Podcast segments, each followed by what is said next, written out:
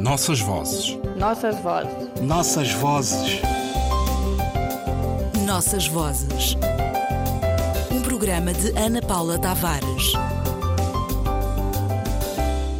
Sequelas do Prémio Camões.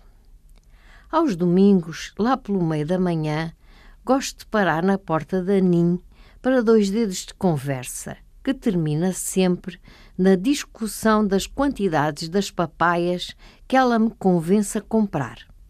A NIM tem um posto de venda no mercado da Praça Estrela, onde, durante a semana, comerceia as verduras que o marido vai buscar em Santiago e no Fogo.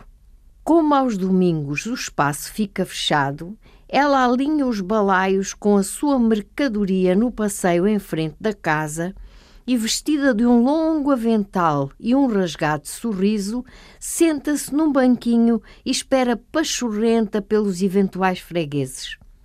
Mas tu nunca descansas? pergunto-lhe. Para quê? responde encolhendo os ombros. Esse trabalho não cansa.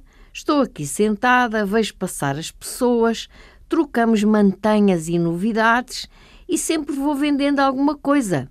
Tenho três filhos no chão para criar e o planeta não está de brincadeira. Num dia de semana entrei no mercado e não encontrei. Não encontrei a Nin. Que é feita de Nin? Perguntei à vendedeira vizinha. A Nin foi ao cabeleireiro, respondeu. O quê? exclamei, espantado. Que lhe deu para ir ao cabeleireiro ainda por cima num dia como hoje? Ela tem um casamento amanhã. Hoje podes comprar em mim. É que a Nin tomou-me como sua propriedade. Ele é o meu homem, grita para as colegas. Ele só compra em mim. É para garantir isso, quando não tem papaya, ela mesma sai procurar junto das outras para mim. Neste último domingo, mal parei o carro junto das suas mercadorias, ela gritou: Hoje não é só papaya, hoje tens que levar papaya, banana, mandioca, feijão verde, tudo. Mas porquê, pergunto, que tem de especial o dia de hoje? Tem que te vi na televisão.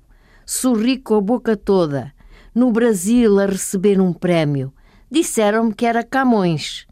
Viste-me a receber uma folha de papel, sorri para ela. Um diploma. Não faz mal. Seja o que for, fiquei muito contente. Gritei para toda a gente ouvir: Meu homem, ele é meu homem. E o teu marido? perguntei. Ele não se zangou? Não, ele também deu palmas, respondeu. Todos gostamos quando vemos um patrício a levantar Cabo Verde lá de cima. Cabo Verde lá em cima.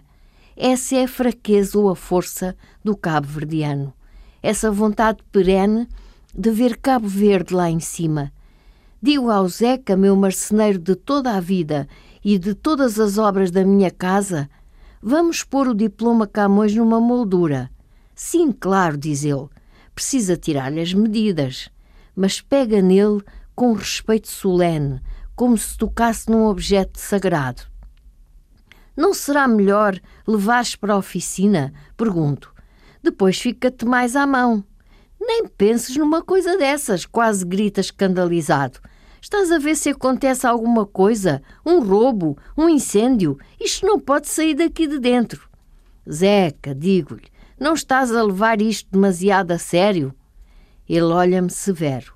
Tu também tens que começar a levar a sério uma coisa tão importante, diz. Todos nós levamos. Bem, na verdade eu também levo a sério o prémio. No entanto, todas as vezes que começo a pensar em como melhor fazer isso, vem-me logo à memória o Ministro da Cultura brasileiro, que na cerimónia de entrega do Prémio Camões distraiu-se a falar do trágico incêndio do Museu Nacional, um acontecimento que destruiu a mais antiga instituição científica do Brasil e 200 anos de história, e abalou e deixou em luto todo um país que, impotente, viu aquele fogo demoníaco alimentar-se e consumir um dos maiores tesouros de história natural e de antropologia. E diante de uma catástrofe tão terrivelmente monumental, que realmente apertou o coração a todos nós, sou obrigado a relativizar a grandiosidade do prémio e a admirar A Sabedoria da Nin. Germana Almeida, escritor cabo-verdiano, Prémio Camões 2018. Crónica publicada no Diário de Notícias de 23 de setembro de 2018. Para não esquecer, museus que ardem, memórias que se apagam em cada dia das nossas vidas. Nossas vozes. Nossas vozes. Nossas vozes. Nossas vozes. Programa de Ana Paula Tavares.